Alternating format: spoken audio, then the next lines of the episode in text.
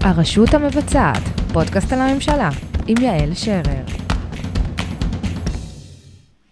שלום, אני יעל שרר, ואנחנו ברשות המבצעת, פודקאסט על הממשלה. בכל פרק אני אארח כאן חברים ומכרים ממשרדי הממשלה השונים בעבר ובהווה, ונדבר על הממשלה, מה היא עושה, מתי, באיזה כסף, ובעיקר למה, וגם למה לא. והיום האורחת שלי היא יפית איצקוביץ'. אהלן, צהריים טובים. מה העניינים? בסדר גמור. אני אתן לך להציג את עצמך.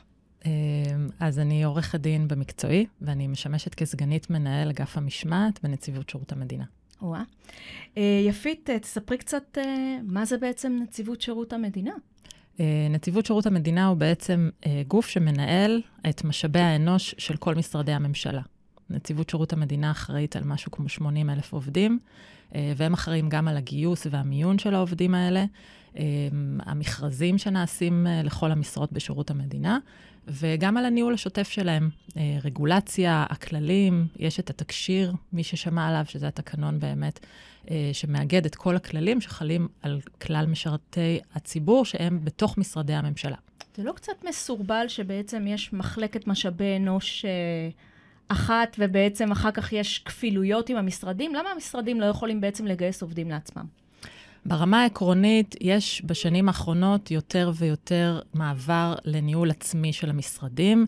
יש בכל משרד גם משאבי אנוש של המשרד, ויש גם גיוסים ומיונים שמתבצעים בתוך המשרדים, אבל מאוד חשוב אה, לשירות המדינה שתהיה איזושהי אחידות ושיהיו כללים אחידים. למשל, תנאי סף למשרה. אם כל משרד אה, יחליט לעצמו מה תנאי הסף של כל משרה אצלו, זה עלול אה, ליצור אה, אפליה וחוסר שוויון אה, וקשיים אה, מאוד גדולים, אה, ובסוף הנציבות משמשת מעין שומר סף במקום הזה.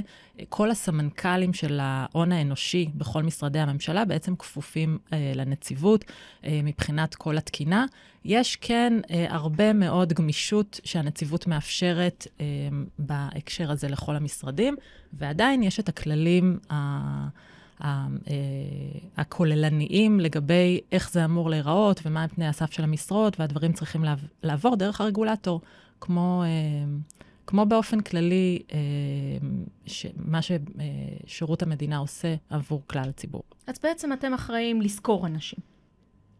אה, אנחנו עושים גיוס ומיון ומכרזים. שוב, זה באופן כללי מה שהנציבות עושה, אני פחות בקיאה אבל- אבל... בכל ה... כן, אה, זהו, בכל- את בצד כן, שיותר נכון. אני, מפטר אנשים. נכון, נכון מאוד. אה, אגף המשמעת בנציבות שירות המדינה הוא גוף די ייחודי, למרות שקיימים אגפי משמעת גם, ב, אה, גם בגופים אחרים, כמו במשטרת ישראל, כמו בצבא. אנחנו אחראים אה, אה, להעמיד לדין אה, ולטפל ולחקור אה, עבירות משמעת וגם, אה, וגם לטפל במקרים של עבירות פליליות, כשעובדים שחוק המשמעת חל עליהם ביצעו. עכשיו, אם הנציבות אחראית על משהו כמו 80 אלף עובדים, אנחנו אחראים על 300 אלף עובדים, מכיוון שלתוכנו הכניסו גם עוד כל מיני גופים סטטוטוריים, חברות ממשלתיות בחלקן, תאגידים, וגם את כל עובדי ההוראה שהם עובדי מדינה, שזה רק חלק מעובדי ההוראה. אה, אה, אה, אפשר להכיל את חוק המשמעת בחוק או בהחלטת ממשלה על עוד כל מיני גופים. אז אנחנו אחראים גם על שירות התעסוקה וביטוח לאומי ודואר ישראל ותאגיד השידור כאן אה, ורשות הטבע והגנים וכל מיני גופים שהם לא באמת בדיוק שירות המדינה, וברובם התקשיר לא חל, זה יוצר לנו לא מעט קשיים אה, בטיפול בהם. אה, בעיקרון, חוק המשמעת, אה, עם כמה שהוא נשמע מאוד אה, דורסני כלפי עובדים, כי אנחנו מעמידים אותם לדין ומתנהל הליך משפטי בעניינם, הוא חוק שמאוד מגן על עובדים. אני חייבת להגיד לך שכשסיפרתי לאנשים במשרדי ממשלה שאני הולכת לארח אותך כאן בפודקאסט, אז אנשים אה, נורא ככה, היה להם, הם נבהלו, הם קראו לך אימת עובדי משרדי הממשלה. אמרתי, מה, יפית מאוד נחמדה. הם אמרו, את לא פוגשת אותה בנסיבות. הם מפחדים אה, ממכם. אז אני חושבת שחלקם מפחדים, ויש בזה גם משהו טוב. בסך הכל, אח- אחד התפקידים שלנו הוא לדאוג גם להרתעה אה, מפני ביצוע עבירות. עבודה יפה יפית. אמ, אבל אני, אני, והרגשתי את זה הרבה, אני, הייתה תקופה גם uh, שניהלתי את אגף המשמעת במשרד החינוך, אז הייתי שומעת את זה הרבה, שכשהייתי מגיעה למקומות, היו אומרים לי, אה, דווקא מאוד נחמדה, uh, למרות השם שיצא לי. Uh, לא מגיעה עם שוט, מגפי אור, כמחויב בתפקיד. פחות, פחות. כן. Uh, תראי, זה מאוד תלוי. הרבה מאוד uh, גורמים במשרדי הממשלה שאנחנו מדברים איתם, דווקא טוענים שאין לנו מספיק שיניים ואנחנו לא מספיק חזקים. זה היה, תלוי. לשם אני חתרתי, כן. כי אמרתי לעצמי, א', את מאוד נחמדה, זה הנימוק הראשון. וב', לו היו יודעים כמה קשה באמת בשבילך לפטר מישהו, זה כמעט כמו עקירת שיניים. יש הרבה אנשים שהייתי שמחה אם היה לך יותר כוח לפטר. אה, אני מסכימה, גם אנחנו. עקירת שיניים, לדעתי, היא קלה לעומת, לעומת היכולת שלנו בהקשרים האלה. וכוללת הרדמה. אה, מצד שני, אה, אנחנו עושים את זה, עושים את זה לא מעט. בסוף אנחנו באמת מנהלים אה, מלחמות ומאבקים כדי, מבחינתנו, להביא את הצדק. עד איזה רמה את יש לך סמכות? השר הוא... מחויב לתקשיר והוא עובד מדינה ואת יכולה לפטר אותו? השרים לא. נבחרי ציבור לא כפופים לחוק המנכ"ל? המשמעת. מנכ"ל כן. מנכ"ל את יכולה לפטר? כן. פיטרת פעם מנכ"ל? אמ, באופן אישי לא, אה, אבל כן העמדנו לדין אה, מנכ"לים של אה, משרדים, משרדים ממשלתיים. אי פעם הרשעתם מנכ"ל? הרשענו, בטח. יאללה, תגידי, מי? היה לאחרונה את מנכ"ל משרד האוצר לשעבר, שהוא עמד לדין בגין נסיעות ברכבו עם צ'קלקות ועקיפת אמ, עקיפת הפקקים. מה הייתה הסנקציה?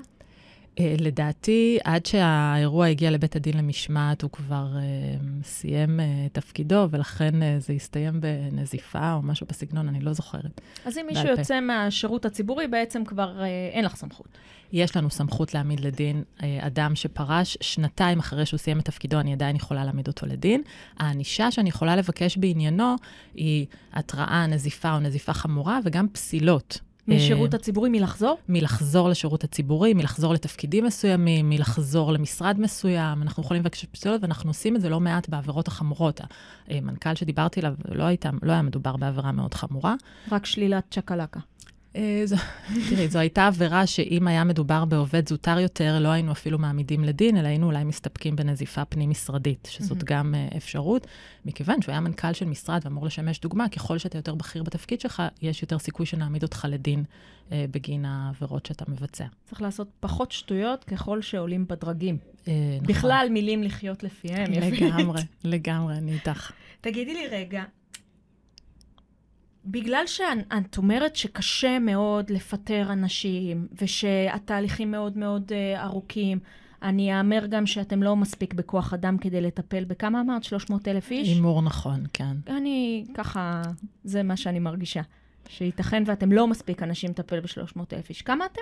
Uh, תחתיי יש עשרה תובעים משמעתיים שמטפלים בתביעות uh, של משמעת, שמנהלים תיקים.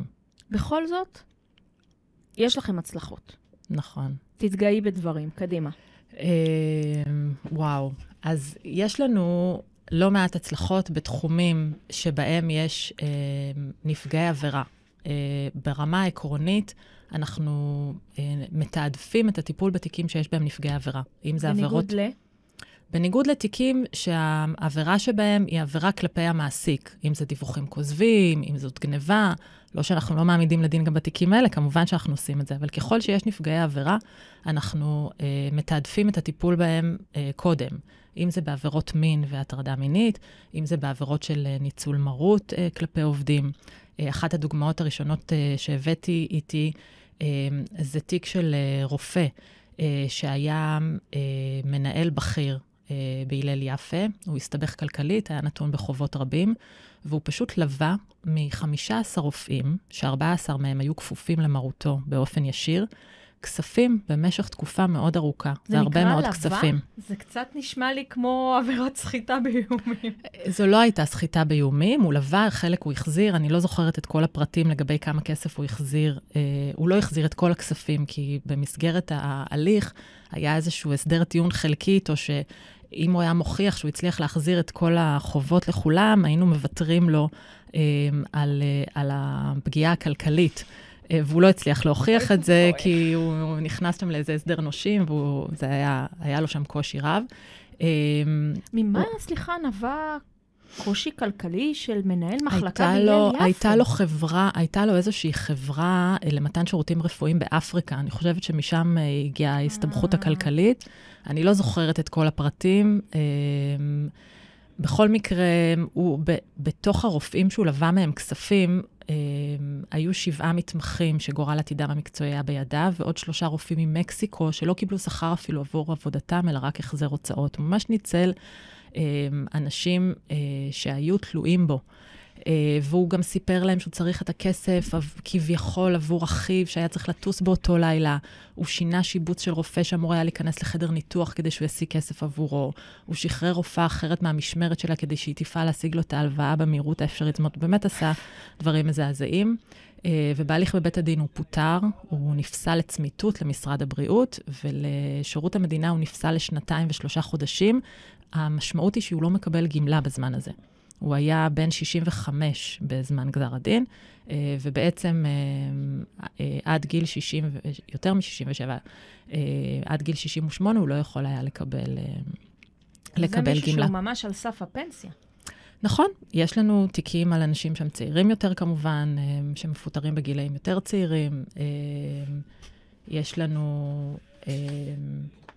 למשל, מזכיר בבית המשפט המחוזי בנצרת, שעשה שימוש בהרשאות שלו למערכות כדי לשנות מועדי תשלום קנסות של איזו נאשמת בתיק תעבורה. רגע, לא, לא הבנתי. אוקיי, זה- תסבירי לי. אני אסביר, אני מה אסביר. פה, ה... מה פה אה, העבירה? יש פה כמה עבירות שהוא עשה. Uh, הוא נכנס, במסגרת ההרשאות שהיו לו למערכת נט המשפט, כן. נכנס לתיק של uh, מישהי, uh, שהוא לא אמור להיכנס אליה, זה לא, לא, uh, לא בסמכות מה זה, שלו. קרובת משפחה? היא לא קרובת משפחה, הוא היה חייב כסף לבן שלה. אנשים שחייבים כספים עושים כל מיני עושים, דברים. נכון, עושים דברים מאוד בעייתיים. הוא לא הצליח, עכשיו, הוא היה חייב לו משהו כמו אלף שקלים, לא איזה סכומים גדולים, והיא הייתה, ולה, אה, עליה הוטל קנס במסגרת תיק תעבורה של 600 שקלים. מכיוון שהוא לא הצליח להחזיר את הכסף לבן שלה, הוא נכנס אליה ודחה לה את התשלומים בתיק. וביטל לה שם את כל הריבית פיגורים, ובקיצור, 12 פעמים הוא נכנס ודחה לה כל פעם את התשלומים בתיק שלה. כדי להתקמבן גם- עם הבן שלה. כן, כן. בקיצור, על גם הוא אלף שקל פוטר. אנשים עושים כאלה שטויות. לגמרי, גם, גם מבחינתנו זה לא משנה הסכום. גם אנשים שלוקחים שוחד אה, אה, של 100 שקלים אה, מפוטרים, זה, זה בכלל לא רלוונטי. יש אנשים, לפעמים אנחנו באמת מופתעים מזה, אנשים לוקחים שוחד, מקבלים מתנות מכל מיני אה, גורמים ו, ומספקים להם אה, מידע או שירות מתוך התפקיד שלהם עבור אה, כרטיסים לממדיון, באמת, דברים שיכולים מאוד מאוד... אני להפתיע. חושבת שזה אולי בגלל שאנשים לא חושבים שיתפסו אותם, או שאנשים לא חושבים שיטרחו להעמיד אותם לדין על בקבוק וויסקי שעולה 300 שקל. יכול להיות שהם חושבים שהם לא ייתפסו, אני חושבת שמרבית האנשים אה, בעיקר חושבים שהם לא ייתפסו. אם יעמידו אותם לדין או לא יעמידו אותם לדין, לא יודעת כמה הם חושבים רחוק עד כדי כך. אני לא מזמן ראיתי בקבוצת פייסבוק, בעוונותיי, אה, זאת קבוצת פייסבוק של אה, רופאים, שאני חברה בה, בעוונותיי, אה, ושם אה, מישהי שאלה אה, את הרופאים איזה מתנה הם היו שמחים לקבל, הבן שלה היה מטופל איפשהו, אני לא אגיד איפה, אצל רופא כלשהו, היא גם כתבה את השם, והיא אמרה, אני מאוד אשמח אה, לתת לו איזושהי מתנה, והרופאים אמרו, אני תמיד שמח לקבל, וכאן היה רשימות של דברים שאמרתי לעצמי, "וואו, ח- חברים, אתם, אתם קצת אה, לא בפרופורציה.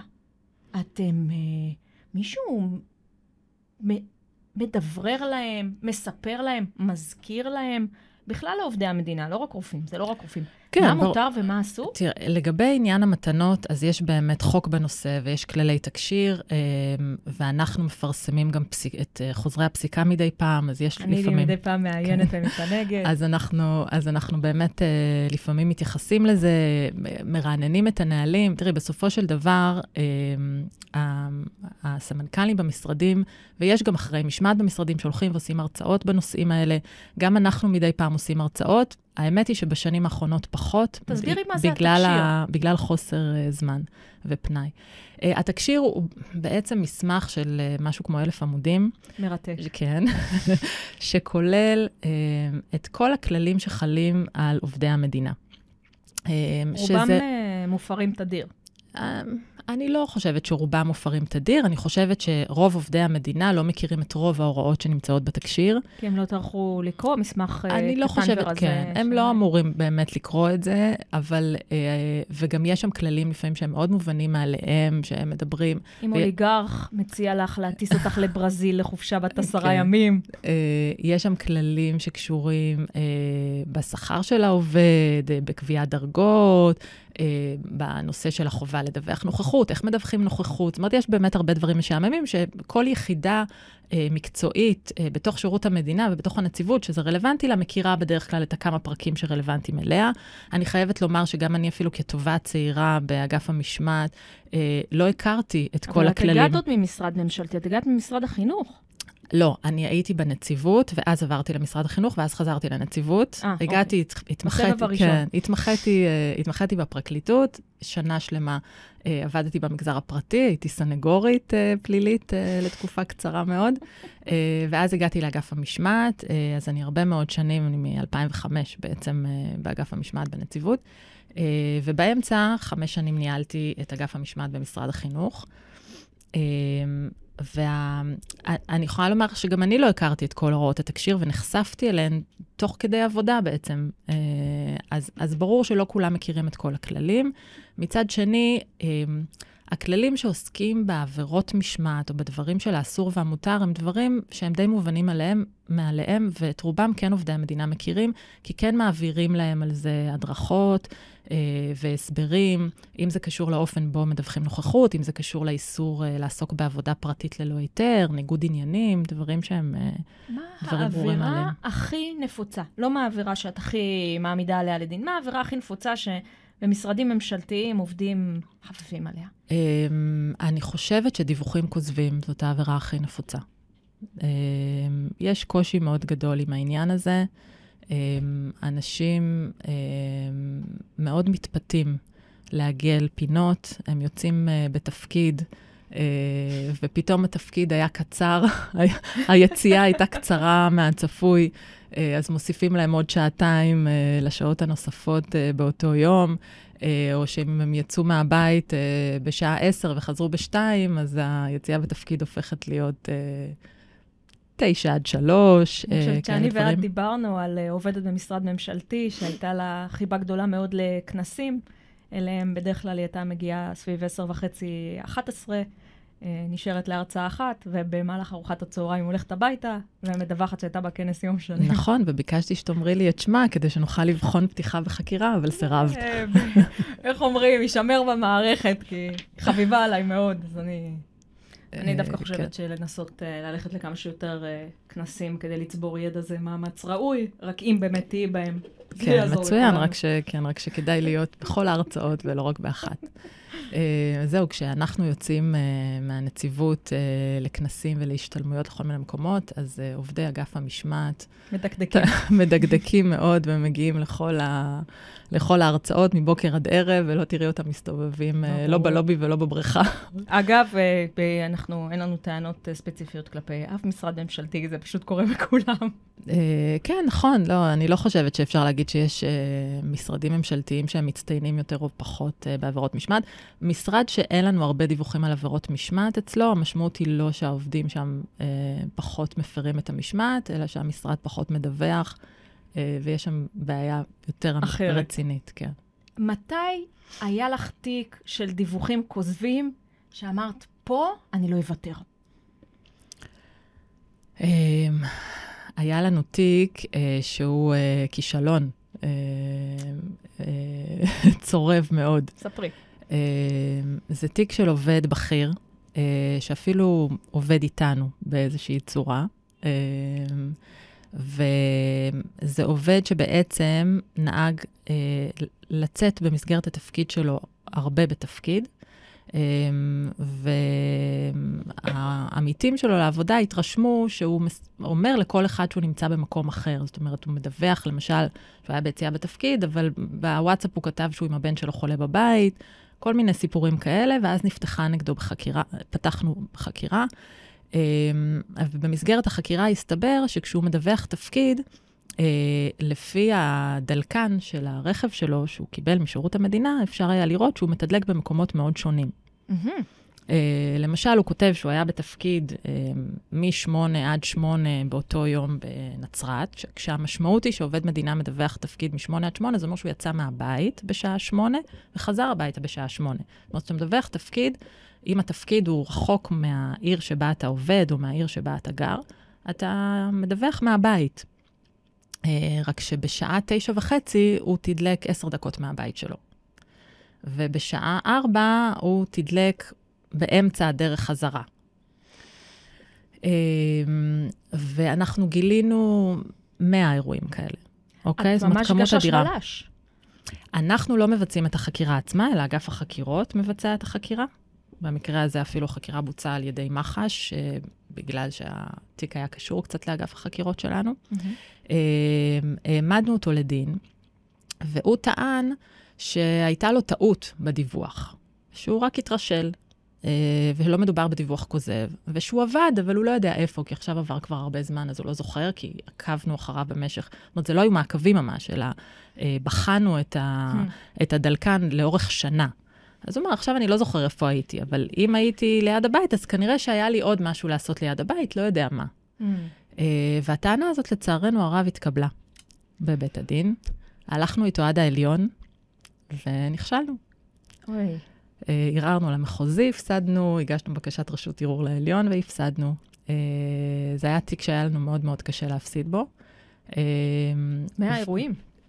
אה, משהו כזה, פלוס מינוס, הרבה מאוד אירועים, והוא חזר לתפקיד, הוא היה מושעה גם לאורך כל התקופה. שזה עוד משהו שאנחנו מטפלים בו במקביל אצלנו באגף, זה הנושא של השעיות. אבל זה כאילו, את אומרת, אוקיי, הפסדתם בתיק שהוא דיווחים כוזבים, זה כאילו קצת, אה, אפשר אפילו להגיד, פשע בלי קורבן, נניח. אבל uh, יש בשירות הציבורי גם אירועים שהם הרבה יותר חמורים. יש אירועים של תקיפות, יש אירועים נכון. של אונס. זה לא קשה לך לעבוד על התיקים האלה? אמ, זה לא פשוט, והתיקים האלה של אלימות אה, ושל עבירות מין הם תיקים הרבה פעמים קשים, אמ, אבל אנחנו מתמודדים עם זה. אתה, אתה לא באמת מתרגל, וגם כל פעם מחדש, אה, אנחנו גם מטפלים בת- בתיקים הפליליים. זאת אומרת, כשמישהו מוגש נגדו כתב אישום או נפתח נגדו חקירה פלילית, אנחנו בוחנים השעיה, וכשהוא מסיים את ההליך הפלילי, אנחנו מעמידים אותו לדין משמעתי כדי שהוא יקבל את הענישה המשמעתית בבית הדין. אז זה שתי, זה כפול. אז כן, זה, זה לא נחשב סיכון כפול, זה בחוק המשמעת כתוב, שאפשר גם וגם, כי בסופו של דבר, אם מישהו אה, אה, אה, הורשע ברצח, כדי לפטר אותו, שהוא יפסיק להיות עובד מדינה, אני צריכה להביא אותו לבית הדין המשמעת, ושבית הדין המשמעת יפטר אותו. אה, אחרת הוא לכאורה ממשיך להיות עובד מדינה. אה, אז אה, לפעמים אנחנו מסתכלים על כתבי אישום, וקשה לנו לקרוא אותם עד הסוף. לפעמים האירועים הם מאוד מאוד קשים. חלק מהאירועים האלה הם קשורים גם לעבודה. יש לנו אירועים של אה, עבירות מין שמבוצעות אה, על ידי אה, מורים כלפי תלמידות אה, בתוך בית ספר, אה, כן. לפעמים דברים מאוד מאוד קשים אה, לקריאה, אה, אבל זאת העבודה, זה מה שצריך לעשות. מה את עושה אם שני עובדי מדינה הולכים מכות במשרד? מי את מעמידה אה, לדין? אז הנה, הבאתי לך דוגמאות. תביאי. אה, לא תיאמנו. סתם אני שואלת. נכון, לא, נכון. אבל מה, אז זה הבאתי מעניין שתי אותי. דוגמאות של אחד שפוטר ואחד שלא. אוקיי. אז יש לנו עובד מכס בנתב"ג, ממש תיק אה, מהשנה האחרונה, אה, שהוא סתר לעובד אחר, כי העובד הזה באיזו שיחה חברית כזאת בחדר אוכל, כינה אותו שטינקר. הוא פשוט קם והעיף. לו סטירה. אה, ואנשים היו צריכים להרחיק אותו, ונהיה שם אירוע. אה, הנפגע לא הגיב, הוא המשיך לשבת במקום, הוא היה בשוק. אה, אנחנו ביקשנו מבית הדין לפטר אותו, אה, ובית הדין לא פיטר אותו, הוא השית עליו הורדה בדרגה אחת למשך שלוש שנים. השניים האלה עדיין עובדים ביחד? שטינקר ולא שטינקר? אה, אני, האמת שאני לא זוכרת אם עשו ביניהם איזושהי הפרדה והעבירו אחד למקום אחר, מאוד אבל ראוי. במסגרת, ה, במסגרת ההליך, אה, אה, בית הדין לא הורה להעביר אותו מתפקיד. אה, הוא הפקיע לו גם חצי משכורת, ונזיפה חמורה כמובן. אה, הוא נתן לו ענישה כלכלית אה, יחסית, זאת אומרת, הורדה בדרגה אחת לשלוש שנים, זאת ענישה כלכלית מחמירה. מצד שני, אנחנו חשבנו שהאירוע הזה מתאים לפיטורים. אומנם הוא. לא היה, אומנם הוא לא היה מהאירועים החמורים ביותר של אלימות, מצד שני, אה, מבחינתנו זה קו אדום. זאת אומרת, אם אתה... שעובד יכה, עובד כן. אחר במסגרת, בתוך מקום העבודה, כשאנשים רואים מה זה. אז, אז למשל, אה, מפיק אקטואליה ורדיו בתאגיד השידור, מהמם. שתקף עמית לעבודה כשהוא נתן לו אגרוף בפנים, כן פוטר. אה, היה שם, היה שם ויכוח ביניהם, כי העובד האלים, הוא הוריד דגלי ישראל שהיו תלויים במקום, והנפגע ביקש ממנו שיחזיר אותם, שהוא יתלה שוב. ואז העובד האלים אה, קרא אליו, מי אתה? תעוף מפה, חתיכת אפס, ותפס אותו, דחף אותו והיכה אותו בפניו.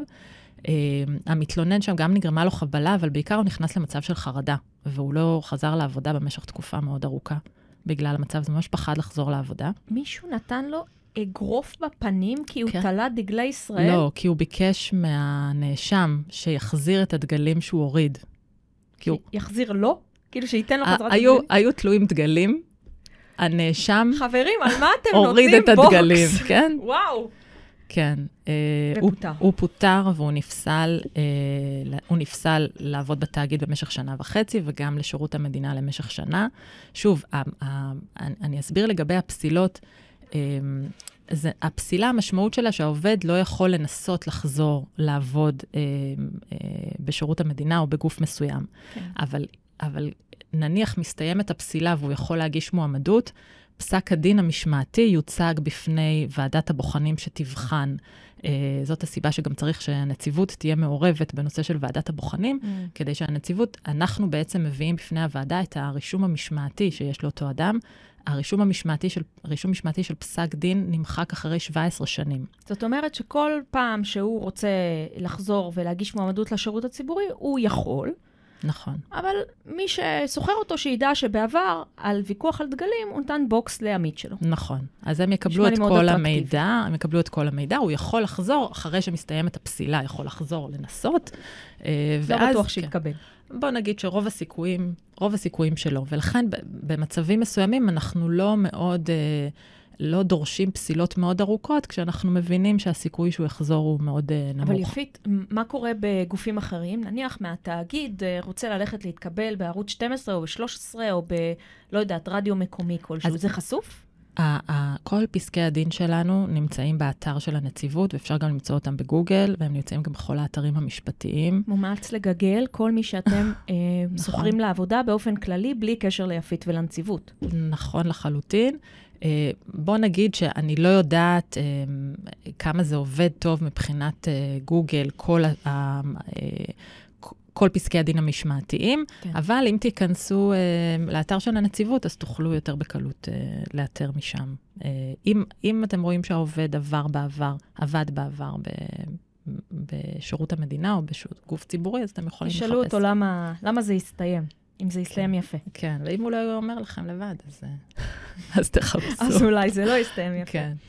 תגידי, ובאמת אני ואת בעיקר בקשר לגבי uh, תיקים של uh, עבירות מין, ואנחנו באמת רואות שזה לוקח המון המון זמן, והמתלוננות פשוט חוות ויה דלרוזה, ויש המון המון טענות כלפיכם על העיכובים. אז למה זה לוקח כל כך הרבה זמן? אז קודם כל, הטענות מוצדקות.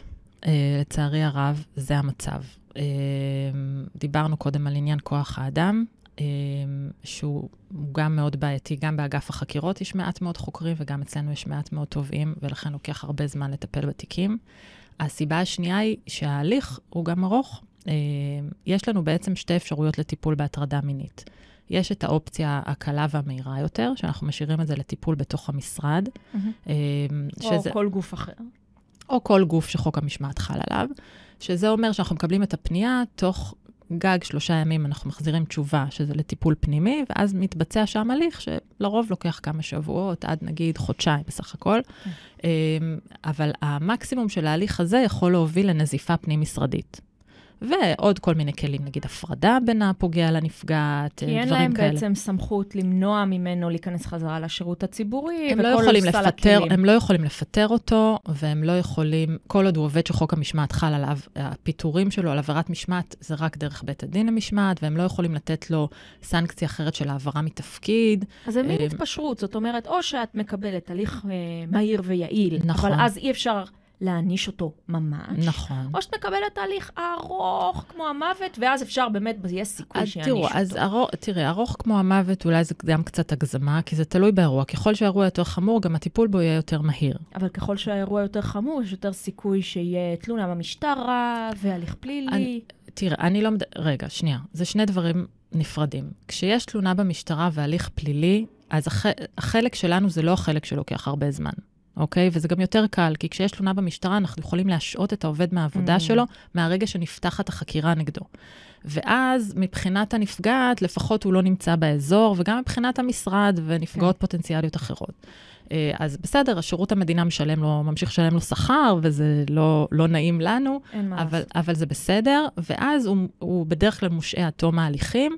כשמסתיים ההליך הפלילי, אם הוא מסתיים בהרשעה, אנחנו מעמידים אותו לדין, ויש דיון אחד של טיעונים לעונש בדרך כלל, בסדר. וזה, וסגרנו את התיק. זה יותר קל. יש ערעורים, יש דברים, שם זה לא, ההליך במשטרה, החקירה וזה לוקח הרבה זמן, ככה זה, ככה אנחנו תעשי לי במערכת רגע הפלילית. סדר. יש אם יש- הבדל בין מישהו, סליחה, בין מישהו שאנס מישהי שכפופה לו, לבין מישהו שאנס מישהי שהיא לא כפופה לו ולא שייכת בכלל לשירות המדינה, נניח, לא יודעת, אה, מלצרית בבר, בייביסיטר של הילדים. זה משנה לך? תראי, אה, לי זה לא משנה, אה, בטח לא מבחינת הענישה הסופית. ברמה העקרונית, כשיש יחסי מרות, זה נחשבת עבירה חמורה יותר. וכשאת מדברת על אונס, זה לא באמת חשוב, כי אונס זה משהו שנעשה... את תפעלי אה, לפיטורים בכל מקרה. כן, זה ברור. אה, מהצד, הקושי הוא שאם עובד ביצע עבירת מין כלפי, זאת אומרת, בחיים הפרטיים שלו, אני לא אוכל לחקור את זה. מה, שהתחל, מה שרציתי לומר קודם, זה שהרבה פעמים בעבירות מין, הנפגעות לא רוצות ללכת למשטרה, הן רוצות שאנחנו נטפל בתיק. כן. וכך יוצא שאנחנו מטפלים בתיקים של עבירות מין שהיו אמורים להיות מטופלים במישור הפלילי. אה, אנחנו משתפים פעולה עם הפרקליטות, אנחנו מנסים לפעמים לשכנע אותן ללכת להליך הפלילי, אה, אבל אם הן מסרבות בתוקף, אנחנו מטפלים לפעמים גם בעבירות אינוס ובמעשים מגונים חמורים של עובדים שאם היו מורשעים בבית הד... בהליך פלילי, היו צריכים לשבת בכלא, וכל מה שאנחנו יכולים לעשות להם זה לפטר אותם. ההליך הזה, אז מתבצעת אצלנו חקירה, והתיק מגיע אצלנו לתובע או תובעת, הם יושבים על התיק, עושים חוות דעת, מגישים תובנה, הולכים עם זה לבית הדין למשמעת, ושם מתנהל הליך משפטי מאוד דומה להליך הפלילי, כמעט זהה, כן. ואנחנו צריכים להוכיח מעל לכל ספק סביר שהוא ביצע נוסף. את העבירה. אה, כן, סוג של. ובסוף אנחנו צריכים לשכנע גם את, את השופטים שיפטרו אותו. מי זאת- השופטים אצלכם? אז יש לנו את אב בית הדין, שהוא אה, אה, בתפקיד קבוע, והוא אה, נמצא אה, בדיונים כיושב ראש הרכב. בהרכב יושבים התיקים? שלושה, בכל התיקים. בעיקרון יש עוד משרה אה, שנייה של אה, ממלא מקום אב בית הדין, כרגע המשרה הזאת לא מאוישת. אה, ואיתו בהרכב יושבים עוד שניים שהם נציגי ציבור. שהם אה, הם עובדי מדינה או גמלאים אה, משירות המדינה. השופט הוא תמיד באמת שופט? הוא חייב להיות עורך דין שיכול להתמנות להיות שופט מחוזי. אוקיי. והערעורים על בית הדין למשמעת הם, הם לבית משפט מחוזי כערעור פלילי. הבנתי. ושני האחרים לא חייבים להיות... אה, הם לא חייבים להיות עורכי דין. כשיש תיקים של משרד החינוך, אני יודעת שתמיד אחד הנציגים הוא, אה, הוא מגיע מתוך אה, מערכת החינוך. זאת אומרת, כן מקפידים שיהיה איזשהו קשר בין, ה, בין מי? שיושב. אם בא לי אני- יפית להיות נציגת ציבור בבית הדין המשמעתי, אה, אם זה משהו שאני רוצה, ואני רוצה. אה, קודם כל, לדעתי אתה צריך להיות עובד מדינה בשביל זה, או גמלאי של שירות המדינה. אוף.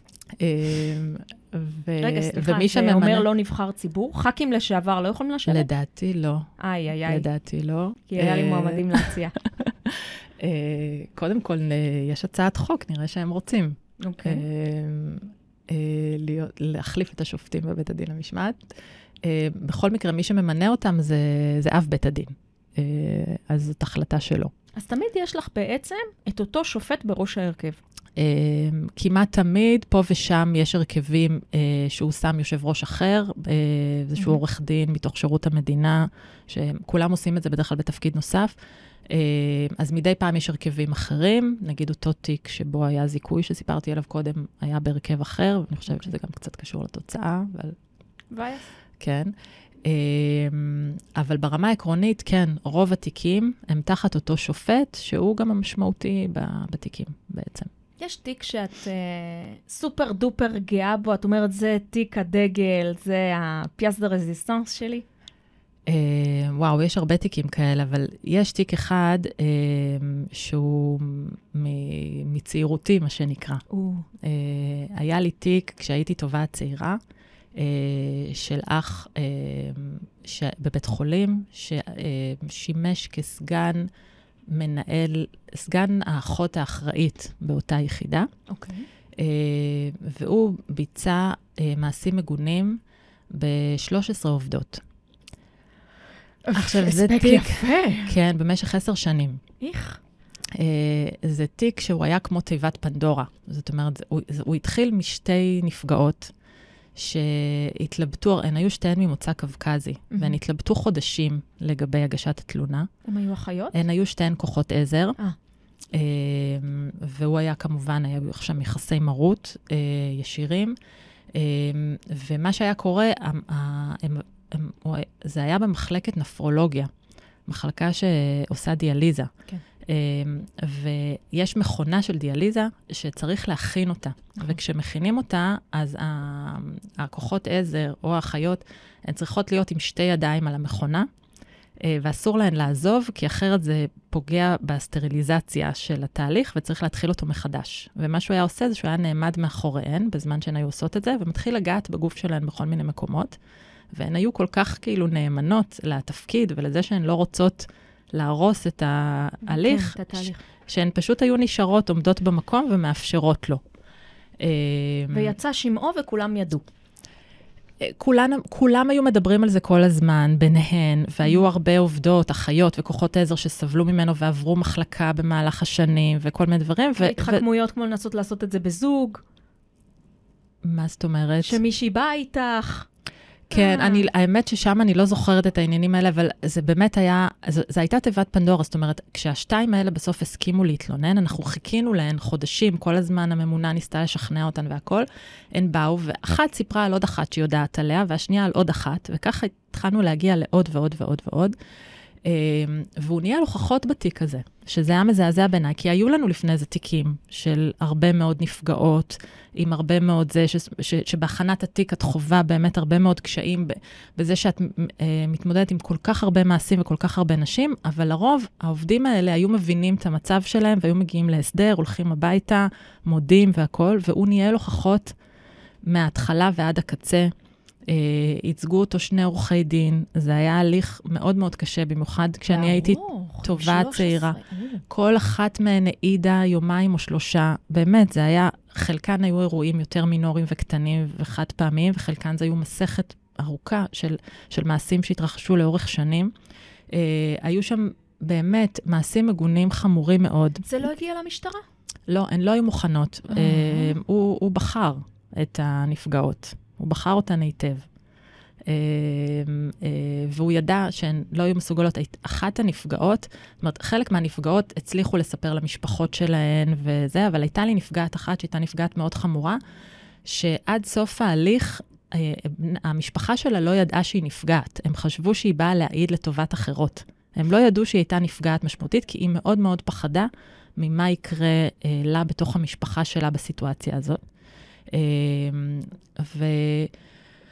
והוא כמובן פוטר ונפסל וקיבל את הענישה הכי מחמירה, ואנחנו אחר כך גם מעבירים למשרד הבריאות, שם הם כן. מעמידים אותו לדין אה, נוסף. נוסף כדי לקחת ממנו את הרישיון. אה, זה היה תיק שאני ראיתי בו באמת... אה, אה, הרגשתי סיפוק מאוד גדול מזה ש, שהצלחנו. שהאיש המגעיל הזה כבר לא יהיה שם ליד המכונה. אה, נכון, נכון, וש, ושהבאנו צדק. אני, אני לאורך השנים, אה, יצא לי ללוות הרבה מאוד נפגעות אה, עבירות מין, והן היו אומרות לי, לא משנה איך התיק אה, הסתיים, ש, שהן הרגישו ש, שעצם המקום שלהם בהליך, זה שהאמנתי להם, שהלכתי איתם, שהן עמדו שם בבית הדין והעידו, נתן להן הרבה מאוד כוח והחזיר להן איזושהי תחושת שליטה. והיטיב איתן. גם לפעמים שהתוצאות היו גם מאכזבות, לא היו לי הרבה כאלה מקרים, אבל היו גם כאלה מקרים. איך מתלוננים לנציבות? אה, המון דרכים.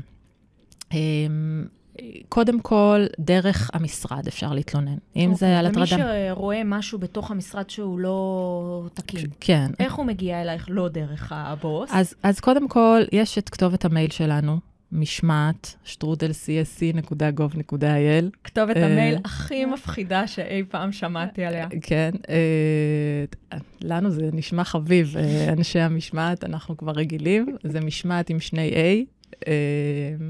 ואפילו בפקס אנחנו מקבלים טלפון, אפשר למצוא את כל הפרטים האלה כמובן באתר, באינטרנט. הגנה למי שמספר לכם, הפוסט שלי גונב כסף מהקופה? תראי, מה זה הגנה? ברמה העקרונית, אם אתה מתלונן ואחר כך מנסים להתנכל לך, כן, תבוא, תגיד לנו, אנחנו אה, נגן עליך, ואנחנו עושים את זה. יש לנו לא מעט אה, נפגעי עבירה שמגיעים, אה, אה, אם זה, אם הם מגיעים ומתלוננים בזמן שמנסים לפטר אותם, ואנחנו מקפיאים את הליך הפיטורים שלהם ועוצרים אותו, ואם הדברים האלה קורים אחר כך. אה, מצד שני, אני לא אשקר, אנחנו, יש גבול לכמה הגנה שאנחנו יכולים לתת. יש סיטואציות שבהן בסופו של דבר, אם העובד הזה אה, לא יקדמו אותו בעתיד, אין לי דרך לדאוג לזה שכן יקדמו אותו. כן. אה, אז יש לפעמים מחירים, אבל זה מאוד תלוי מה קורה, אה, ו- ולפעמים הזמן שחולף מה עם תלונות אנונימיות? נניח אני רואה כן. שהבוס שלי גונב כסף, אני מעביר לך עדויות, אבל אני לא רוצה שתגידי מי אני. אנחנו, תראי, אנחנו א', מקבלים הרבה תלונות אנונימיות, אבל אם אני יודעת מי הפונה, אני לא יכולה להבטיח לו אנונימיות, כי אני אצטרך לזמן אותו לעדות כנראה. אז את צריכה לא לדעת מי הפונה. אז אני צריכה לא לדעת מי הפונה, ואם בתוכן הפנייה יש מספיק מידע שאני יכולה להתחיל לעבוד ממנו, אז יש סיכוי גבוה שהפנייה האנונימית תוביל לפתיחת תיק, וגם אחר כך להעמדה לדין, אבל זה תלוי מה החומרים שיש, כי לפעמים אנחנו מקבלים תלונות אנונימיות שאין לנו מה לעשות איתן. אנחנו כן, אני, אני חייבת לומר, לפעמים אנחנו מקבלים פניות אנונימיות מכל מיני מיילים מומצאים כאלה. גם אני. ואם אין בהם מספיק מידע, אנחנו חוזרים לפעמים לפונה ומבקשים ממנו יותר מידע. אומרים לו, אין מספיק מידע בפנייה שלך, אם היית... אז, אז, וגם זה לפעמים קורה, לפעמים הם אדון, לא... אדון משהו, משהו. כן, אה, את כן. שטרודל, אה, כן, כן אה, וואלה דוט קום. משה, משה, ישראל, ישראל וכולם זה, כן. אז, אז לפעמים גם את זה אנחנו עושים. אנחנו מתייחסים ברצינות לכל פנייה. אם את מנסה לגייס מישהו לשירות הציבורי, התהליך הוא ארוך. את מקבלת לפעמים, אל תזכרו אותו, הוא עשה לי? כן, אנחנו מקבלים גם כאלה. אמ, שוב, בהקשרים האלה, הרבה פעמים אנחנו פונים גם לייעוץ המשפטי כדי לבדוק איתם מה אפשר להעביר לוועדת בוחנים, איזה מידע כן אפשר להעביר, איזה לא. אמ, זה מאוד מורכב. בדרך כלל, הפניות האלה והתלונות מגיעות דווקא מתוך שירות המדינה. כשמישהו אה, עומד להתמנות לתפקיד בכיר שהוא מתוך שירות המדינה, ומנהל אה, האגף, אה, גיא דוד, הוא תמיד אומר לי, כשאני מקבל הרבה מאוד פניות על מישהו, אני מבין שהוא כנראה ניגש למכרז. זאת אומרת, מתחילות לקבל הרבה פניות אנונימיות לגבי אדם מסוים, אז הוא אומר, ככה אני יודע שמישהו... כן, הוא מבין שהאדם כנראה ניגש למכרז. Uh, יחד עם זאת, אנחנו בודקים הכל. תראו, הר, הרבה פעמים אנשים, אה, עובדים, אומרים לנו, uh, מחפשים אותי, מקנאים בי, רוצים להרע לי, יש לי מתחרים, יש לי זה. לא, אתה קצת מגעיל. זה הבעיה שלך. אז אנחנו אומרים, נכון, רוב התיקים במשמעת נפתחים כי איזה מישהו לא אהב אותך. נכון, ו... מישהו מנסה להתנכל לך, כי נכון. היית מגעיל אליו. או לא אליו, או אולי למישהו אחר. אבל השאלה אם כשמחפשים אותך, יש, על, יש מה למצוא, או שאין מה למצוא. אותנו מעניין התוכן, לא מעניין אותי מה המניע לתלונה. אה, מחפשים את כולם. זה הסוד. ברגע שמתמנים אה, לתפקידים בכירים, מחפשים את כולם. זה נכון, לתפקידים הבכירים זה נכון, מחפשים את כולם. אל תחביאו שלדים בארון, תמיד בסוף. כן, וגם לא רק בבכירים, גם כולם, זאת אומרת, גם תיקים כשאנשים לא מתמודדים לתפקידים, הרבה פעמים מתחילים מזה שיש איזה מישהו ששונא אותך. אני יכולה להגיד לך שכשאני הייתי אחראית על תחום ההטרדות המיניות אצלנו, אז הרבה מאוד מהתיקים שלי התחילו מפניות אנונימיות, שמי ששלח אותם לא הייתה הנפגעת. אלא מישהו ששמע מהנפגעת, איזושהי כן. שמועה, רכילות שרצה. ותיקים אלה הובילו לפיטורים אחר כך הרבה מאוד פעמים. כי הם התבררו כנכונים. כן. אם כש- היה לך עצה לתת למישהו שהוא היום בשירות הציבורי, בנוגע למשמעת, מה העצה הכי טובה שהיית נותנת? מה זאת אומרת? עצה למישהו אה, מה רואה... לא לעשות? מה לא... אה, תראי, זה, זה נראה לי common sense. אה, כולם תהיו עושים? ישרים, תהיו ישרים והגונים, תסתכלו רק על עצמכם, לא על אף אחד אחר. פשוט אה, תפעילו שיקול דעת, תהיו ישרים והגונים, אה, ותשמרו על מרחב אישי. אנשים, כאילו, את, את אומרת, יש לך הרבה חבקנים אצלך. אה, כן, הרבה אבאים, אנשים שהם מאוד אבאים. אה, תשמרו אותה, תשמרו על המרחב האישי אחד של השני. בבית. המרחב האישי, גם הפיזי וגם המילולי. אה, גם החדירות לפרטיות, אנחנו היום מקבלים הרבה מאוד תלונות שהן לא בדיוק הטרדות מיניות, אבל אנשים מרגישים שחודרים להם יותר מדי. לחיים אה, האישיים. ל- לחיים האישיים, אבל לא לחיים האישיים של לשאול אותך מה שלום אמא שלך, אלא... מתי את מתכננת ילד נוסף? אה, גם, או מה עשית אתמול בלילה, או למה את כל כך עייפה, איפה השתוללת. מי נפש איתך? כן, אה, יכולות להיות חברויות גם בתוך העבודה, זה בסדר, אבל שתהיה קודם החברות ואחר כך החדירה, אם היא מתאימה. ותשתדלו לחדור פחות. ומה היית נותנת עצה למישהו שהתחילו הליכים משמעתיים נגדו? אה, השאלה איזה הליכים משמעתיים, אבל בעיקרון, אה, לקחת עורך דין. יפית, אה, תודה רבה, זו עצה טובה לחיים אה, בכלל. נכון, בתור אה, עורכת דין אני שומרת על ה... כבוד המקצוע. כבוד המקצוע, בהחלט. ממש תודה לך שבאת אה, להתארח. תודה לך שהזמנת אותי. בעיניי את לא הבן אדם הכי מפחיד בשירות הציבורי. אני, אני דווקא מאוד מחבבת, אבל תודה, תודה על המחמאה. את יודעת, אין כן. מה להתווכח. אה, אז תודה שהיית איתנו, תודה שאתם הייתם איתנו. הרשות המבצעת הוקלט באולפני פרוקאסט. את הדוברות עשתה רחלי גפן, את העזרה בהקלטת הפרק אה, הייתה כאן אה, דנה בר צבי, ותודה מיוחדת לאור אליעז. אנחנו נתראה בפרק הבא. תודה שהאזנתם לרשות המבצעת, פודקאסט על הממשלה. ניתן למצוא אותנו בכל אפליקציות הפודקאסטים. נשתמע בפרק הבא.